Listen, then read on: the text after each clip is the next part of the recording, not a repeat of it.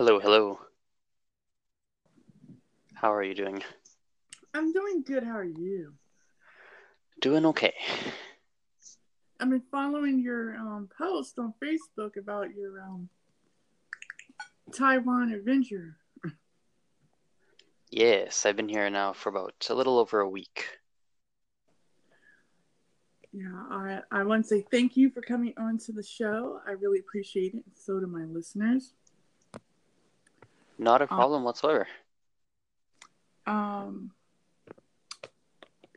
to talk about your language learning journey, your YouTube channel, and your adventures in Taiwan.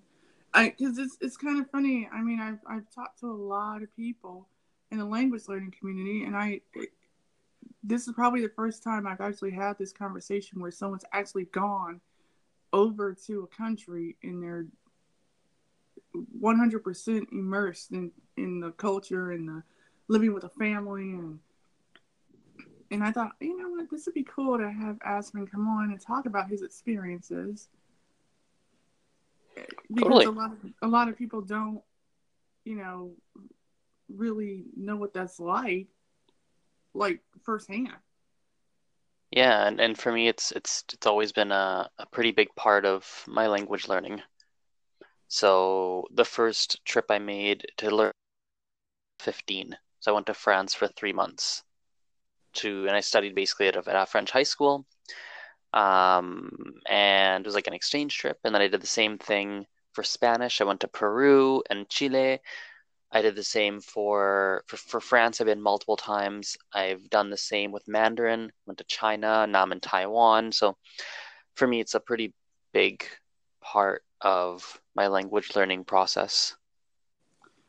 What what made you want to get into language learning in the first place? Like, did you have family that spoke other languages, or was it just, you know, I only knew French and English because of living in Canada? I grew up with um, English and Gujarati, which is a language from India. My Mhm, family speaks Gujarati, so I grew up with those. I mhm. went to a French immersion school growing up. I didn't necessarily feel overly excited or passionate about languages for the first while. It wasn't until I was 15 and my mom forced me, I didn't want to go. She forced me to go on a three month French exchange trip to France. When I came back is when I started to realize that, oh, I think I like this language thing. And that's when I, that's probably the biggest moment where I started to kind of realize that, oh, this is kind of cool. And then from there, you know, one thing led to another. I majored in French and Spanish in university, um, and started to learn about linguistics as well. And then here we are now. Wow. Yeah, I French for me, along with Russian and Italian, have been my three favorite languages, but I never learned them because I didn't take um, languages until I was in college. Mm, So, because the school I went to, they had French, but I was never put into those class types of classes. So, um, I mostly spoke English. I I knew American Sign Language when I was little. I was fluent in that, but Spanish I learned bits and pieces, you know, from TV, right. Sesame Street, stuff like that. And um, I had a Puerto Rican godmother, so uh, half Puerto Rican, half black, and so I would try to actually speak Spanish, or what I thought was Spanish, my version of it. I, Right. You go through those phases where you make up a language. Yeah. No, yeah. that's so, definitely true. So, um, yeah, I I didn't learn my first foreign language till I got to community college, like eight, mm, 19 years ago, actually. But Yep. And I find that's usually it's often how it is for many people. They don't, a lot of people might enjoy learning languages, but they don't fully realize it because maybe because when they're going through school, they didn't have a positive experience with it in language classes, or maybe they grew up in an environment or they grew up somewhere where maybe that wasn't a big part of their life.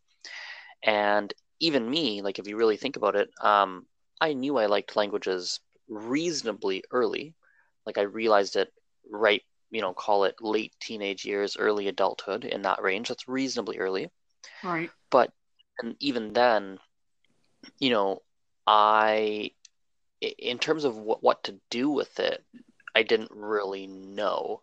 And I didn't really, I didn't even know that there were other people who liked languages. I didn't know there's online communities around it. I didn't know that people worked in that kind of field in a self employed way. I didn't know, I just didn't really know until probably 20, maybe three years ago, two, three years ago was really when I, I it hit me because I saw, for some reason, I don't remember how I came across it, but I saw a TED talk by Tim Doner, and it's mm-hmm. and the mm-hmm. title was something like 17 year old speaks 20 languages or something like that. Yeah and I was reading comments and I was like, wait, is this a thing? And then I started to look into it more. I started to Google and then I thought I learned what a polyglot was. I learned the word hyper polyglot. I started to learn more about the, the whole field. And that was kind of when I first started to realize that, oh, wait a second. First of all, there's a whole world around this, which I had no concept of before, which right. meant that as an adult, there was only only a certain percentage of my attention would go towards that passion because I just didn't realize that I could put more, that there was a, uh, a community around it. Right. And then second of all, I realized that, wait a second, maybe I can actually do something work-wise in this field because I, previously, you know, prior to that moment, that wasn't what I was doing for work. Right. Wow.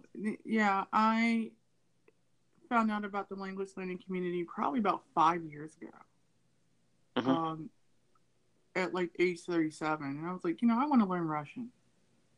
So I just went online and found me a uh, Mark Thompson's Russian Made Easy podcast. It was like 30 lessons, and I did it in like a week. I got through the whole thing in like a week. Mm-hmm. And I, I was like, I, I, like this. You know, because I didn't have to pay for anything. I didn't have to mm-hmm. take a class at a university or something. I mean, because they wanted like $400 for one semester. Right. I, I could learn this for hardly nothing if I, find the right materials.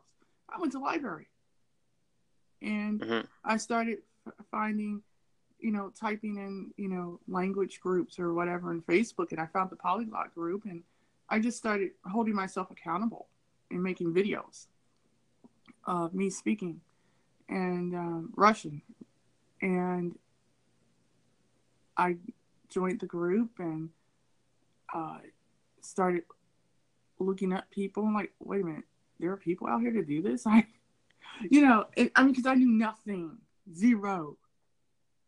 And um, right. And then I went to Florida, and I was the, I was just using the Memrise app, and um, and Michel Thomas at the time, and a little bit of Pimsleur. And I went and I started speaking like Russian. Like this blind chick was. I was at a NFB convention. I was having dinner with some friends of mine, and I was saying, "Yeah, I'm teaching myself Russian." And this lady was like, "Start speaking." He's like, "You speak Russian?" And she started speaking, and I just started speaking, and I hadn't been learning it for that long, probably about four months. And she was like, "Your Russian's good. Keep going." And everybody hmm. in the everybody in the room was like, "Wow, you, you speak Russian?" Why Russian? Why uh-huh. not Spanish? And I said, I, I speak Spanish too. But my confidence wasn't the greatest with my Spanish because I had negative experiences. Every time I would speak it, I would get negative responses, like all the time, and it just lowered my self esteem. Plus, it wasn't totally. the language of choice. I wanted to either do Italian, French, or Russian, but they didn't have that class at the school I was going to, so I didn't have a choice but to take it. But um, I mean, I was good at it, the grammar and all that, and I was very good at the grammar. I just mm-hmm. need to increase my vocabulary and speak more. But when you live on the east side of Cleveland in the suburbs, and all the Spanish speaking people on the west side of Cleveland, you don't have very many opportunities to actually speak. And when I was learning it, all I had was a textbook and the CDs that came with it, some tutors, and a lot of music. So I, I kind of gravitated towards the music side of it, the cultural side, less speaking and more listening to like Ricky Martin or Shakira or Jennifer Lopez, Santana. I still listen to that music today. And I said, well, okay, I might not like to speak it, but I, I found something that I was comfortable with culturally, you know, in regards to the language itself. So that's what I gravitated to. And I was like, well, I don't necessarily have to speak it. I can sing along to it. you know. I can eat the food. I could, you know, all those types of things. So, I mean, that's my Spanish uh, side of things. I, I rather sing to it than actually have a conversation.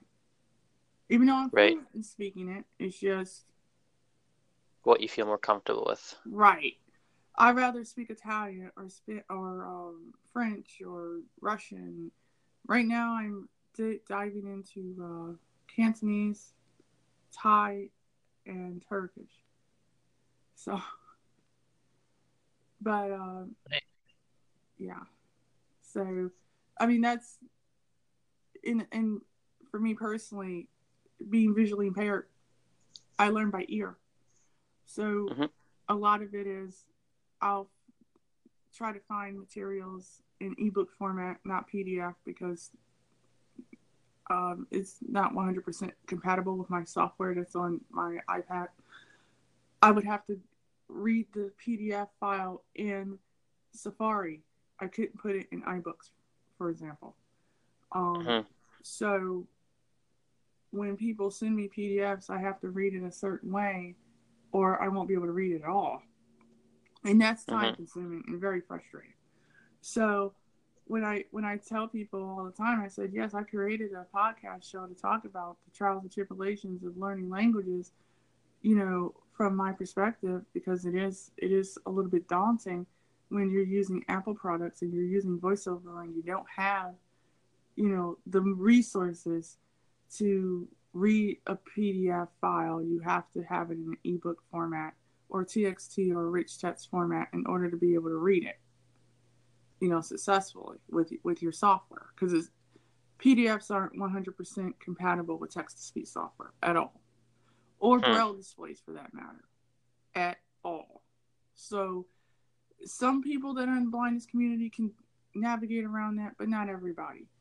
And so, I've um, I've had to mention to people if they're creating stuff, can you, as an accommodation, because you don't know when you're creating material for people, who's going to come on your site. You know, uh, can you make sure that your sites are 100% accessible under, you know, disability guidelines? Because if you're going to create products and they're educational, don't assume that only one one person or one group of people are just going to buy your stuff because that's not always the case. You got people from everywhere, and people that have disabilities in particular, especially if they're print disabled and they can't read the print on the screen or they their software can't read it because it's in a format that's not you know compatible. Um, mm-hmm. you might want to have TXT rich text format available because number one, not everyone's using Windows computer, and number two, not everyone's, you know, it it makes it a lot more easier. So if they buy your program, they have an option to download it in these formats. You know, and so I I always say, hey, think about this, consider this you know, and actually, I when I interviewed Richard Simcott and Alex um, Rawlings, Alex said,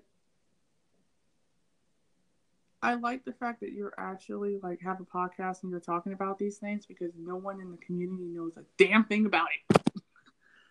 I'm like, I'm totally. sure they don't. I'm sure they don't. I'm sure they don't. And I said, you know, I mean, there are people out there that are blind, that are completely blind, have no sight, and you know, they have linguistics degrees and they do, they're able to travel, you know, to whatever country if they have like family or whatever the case is. But um, aside from that, you know, I said, why not? You know, I mean, if if Ollie and Chris can have a podcast, and if this person can do a podcast, why can't I do a podcast? so yeah, I just celebrated my first year uh, two weeks ago. Actually, nice. My, my anniversary. Yeah. So I was like, I need to, and, and I I did see your. I have been following your your page on on um, YouTube, and I was just curious, like, what um was that creating your YouTube channel? Was that a way for you to be able to, you know, a get yourself out there and be more known in the community, plus put your language knowledge that you have um, out there for other people to be able to to learn from? Yep, hundred percent. So it's a way to be more known. Um, puts a lot of my knowledge out there. A lot of my online content basically becomes kind of like a resume for me. Mm-hmm. So backstory for work, what I currently do is I teach various languages locally in Calgary. Mm-hmm. So um, I teach English, I teach French, I teach Spanish, and I will do some basic Mandarin.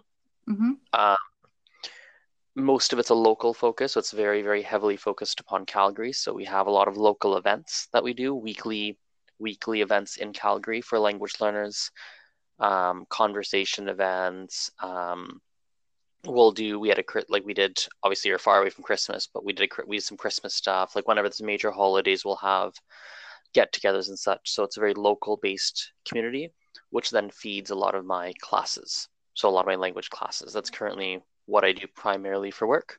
Mm-hmm. um, long term that's most like most likely not what my full-time job will look like. That that's my prediction.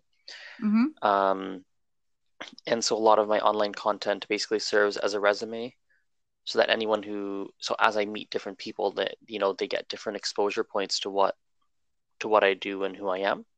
Mm-hmm. and when there are there are definitely work opportunities out there that i don't know about. And then when i when people see what i'm up to and they get to know me through my social media through my content through everything they will think hey i do x for work. Azren is doing what he's doing, I think I can see a fit, and we should bring Azrin. We should see if Azrin wants to come into the fold. Right. So that's that's awesome. basically the purpose. Now I have a question because I, um, evidently I'm sure some of your language learning is you know self taught. Like, mm-hmm. what what materials do you actually use like when you're you know starting out like for instance with mandarin like do you yep. use Assimil or teach yourself or do you combine mostly it? classes okay. classes youtube um, dictionaries um,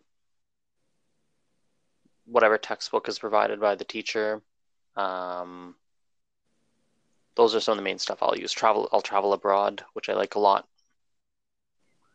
typically kind of stuff I do. Okay. So I've never purchased a study at home program. Okay. Yeah. Yeah, I have not taken a formal. Well, okay. Let's say five years ago, I I took a conversational Spanish course through the Hadley School for the mm-hmm. Blind and Visually Impaired, and it was free, so I took it, and it was correspondent. So I had it, the book in braille, and then I had the audio, um, cassette um, that I could put my device from the library for the blind. Mm-hmm. And I would just sit there and do the lessons. And I would do like three lessons at a time, and then, well, one lesson, and then I would call in and do the assignment over the phone in Spanish. And I finished both mm-hmm. courses in like nine weeks. And she was like, You need to study more languages. I'm like, I, I think I do. I mean, because I already took Spanish before but I hadn't had a Spanish class in 12 years, and I was surprised that I even remembered 90% of the language after 12 years of not having a, a, a single class. And so she was like, What have you been doing? I'm like, Nothing, just listening to music all day. was like, and I mean, because you really don't know what um, how much of the language you have absorbed when you're doing something fun, like listening to music or reading a book or watching a movie, because you're passively learning without even mm-hmm. realizing you're taking anything in.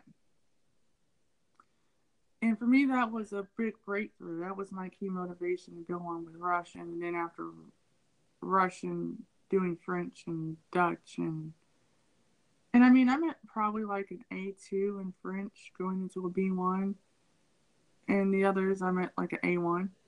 But you know, uh-huh. I I try not to rush it. I'm not someone that I need to be fluent in like three to six months.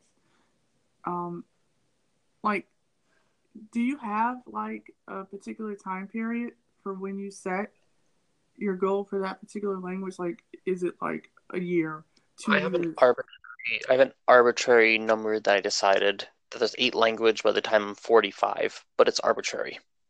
Okay. It's more like I think it'll take. That's that's my prediction of how long it'll take me for the eight oh. languages I've chosen. I mean, I, I, could be way off, and it, it could be longer, shorter. Who knows? But that's my prediction, especially considering for myself, um, I'm a little bit different than some language learners in the in the sense that I I want to achieve a a very fluent level in every language that I study. Right. So very fluent, as in something that is comparable to a native speaker. Right. Um, obviously, I won't be as good as a native speaker because they've had, you know, a lot more time and and and essentially experience with the language. Right. But something that's comparable, that is reasonably in the same range. Right. And so that's something where going back to something you said of doing a lot of passive study where you're learning and acquiring things and you don't really realize even how much you're learning that's 100% true. That can absolutely happen. What i'm interested to know is at least for me i don't think when you're trying to get to a very advanced level like a very advanced level in a language um, if you want to for example myself i want to be able to write a 15 page academic paper. Listening yeah, to music for yeah, me you want to be C2. yeah you right. technically, you know, you want to be like C two in that. Whoa. You know. Yeah. Well, I think it'll take me. It takes me. I had a conversation with someone um, three, four days ago, and I told them how I have, you know, I it'll take me about 19 more years because I'm 26 right now. Right. Um, my prediction is that it'll take me another 19 years for me to do to finish up my Mandarin um, to finish Gujarati and then add Hindi, Russian, Arabic. And then the individual speaking with said, "Oh wow, 19 years for like for that? That seems like a lot. Like you could probably do that way faster." And he's right. Like if the if the goal was to become conversational or have uh, intermediate level or something like that, for sure. Like I think it, it is very possible to have it done in less time than that. In fact, if that was the goal, then Mandarin and Gujarati would both be done. Like that would be I'm already there, and then I'd just be moving on to Russian, Arabic, and Hindi. But for me, that's not the goal, and so I know it'll take me five, six, you know, seven, eight, whatever number of years mm-hmm. per language of doing reasonably consistent part-time study with a couple of trips abroad intensively. Right. For me to get to that kind of really strong kind of level. Yeah, I know for me personally, when I did Russian, because I'm one of those people where I'm a history nut. Mm-hmm. So I love history, all types of history. And my education was very bleak in high school. So I didn't have like world history or American history or government. They just slapped me in a modified class thinking that I wasn't capable of learning anything. Come to find out I was. Uh, but you know, you the American school system sucks. So I had to teach myself a lot of things. And I mean, like a lot of people, if you don't have algebra or trigonometry, geometry, calculus, physics, okay, A, are you really missing out on a lot? Not necessarily.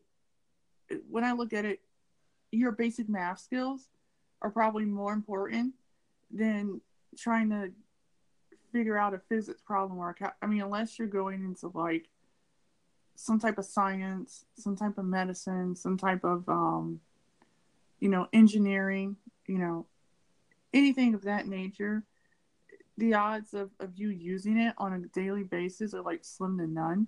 You're going to probably use your basic math skills more so than any other math you, you know, may have or have not acquired.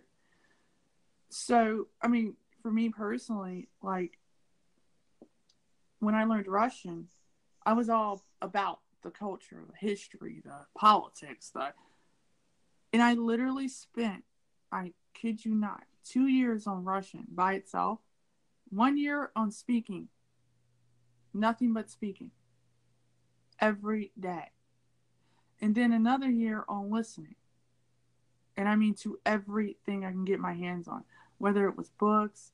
I had a Russian channel, TV channel for my cable subscription, and I had that thing going from sun up to sundown. So from 6 a.m. in the morning to midnight, seven days a week. And I was able to understand the news. I was able to understand this. I was able to talk about this and that. Now, I didn't do what a lot of people did. Like, I didn't focus on the writing aspect because I was like, I don't want to write like a 20 page thesis. You know, I want to be able to physically communicate with these people and I want to be able to cook stuff and, and, you know, things like that. I mean, and it was amazing when I was able to actually understand the news and understand TV shows and understand like speeches that Putin and Lavrov were giving, you know, about different topics. And I, was like, wow, I love this. You know, I pretty much did a whole immersion um, process in my house without having to leave, which I would love to go to Russia. Trust me, I would. Um, but I mean, I, I use that method um, to really like um, get connected with the language.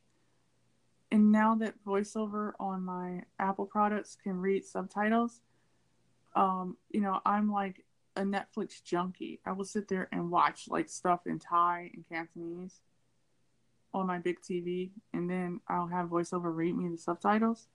Like I'll have the English subtitles, and I'll watch like a whole series on on Netflix in Cantonese, and I'll get the whole gist of the whole entire series and what it's about, and then I'll turn off the subtitles and I'll listen to it in the actual language because when voiceover is reading it out loud, it it overpowers the actual speakers of the you know that's on the show. So I do it that way, and while I'm doing that, you know, I'm getting uh, as much feedback as I can from you know how they're they're producing the tones, what they're saying, even though I might not understand all of it. I might understand a little bit, but as long as I get as much exposure as possible, you know, that that's like the highlight for me.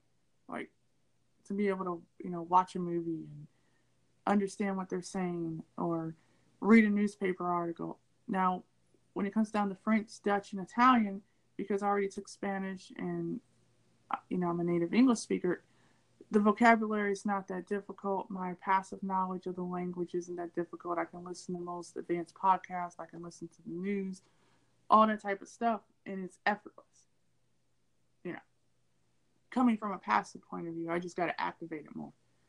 But um, yeah, I I kind of did the opposite. I I forgot who who was the guy that he spent 10 hours on Japanese.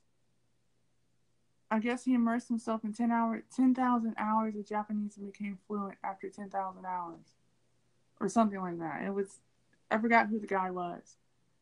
But he became like really known for, you know, immersing himself in the language like 100%. And I was like, wow, that's like awesome. But yeah, I, I, I do find, um, I was reading your post. I think it was the one you had written yesterday. Um, you had said something about how you were learning, um, you were still trying to learn uh, vocabulary that you didn't know um, in regards to, you know, interacting with the children in Taiwan aside from the children that you're living with in your host family. And I said, that is kind of.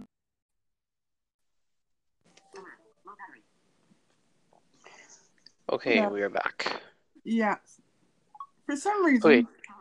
And then, um, just so you know, before we start here, I've got about like five minutes. It's pretty late Okay. here in Taiwan. I got an early start in the morning, but about Okay, five fine. minutes.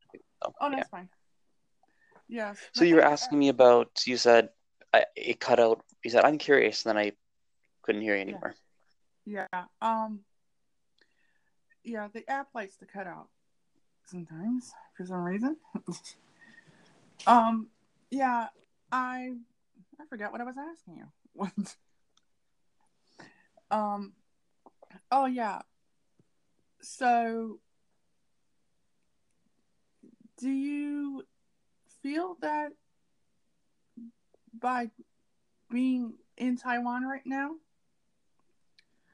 that you you know d- despite the fact that you've learned you know a considerable amount of, of, of chinese already um do you feel like it's becoming much more easier to Yep, 100%.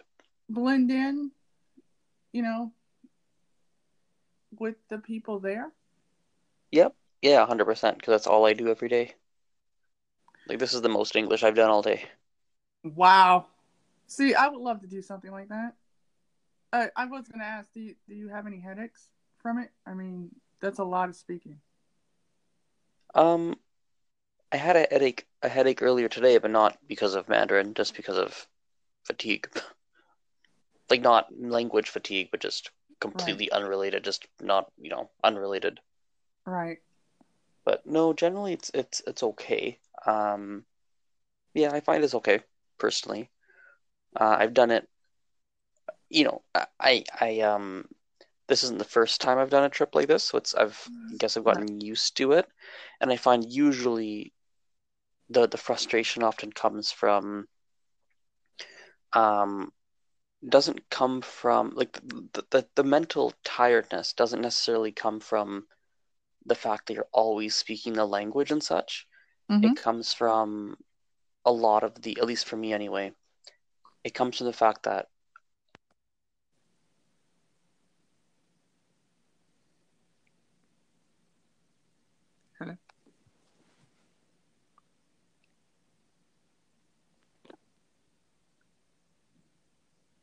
Hello.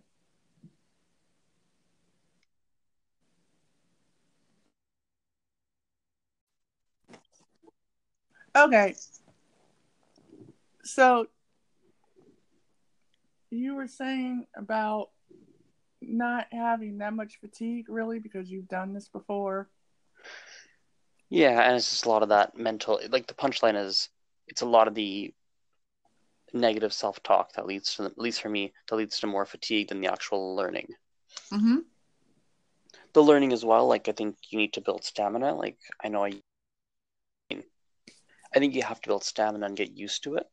Right. So for me, this is not the first time I've done it, and also, um, it also depends on how advanced you are before you come.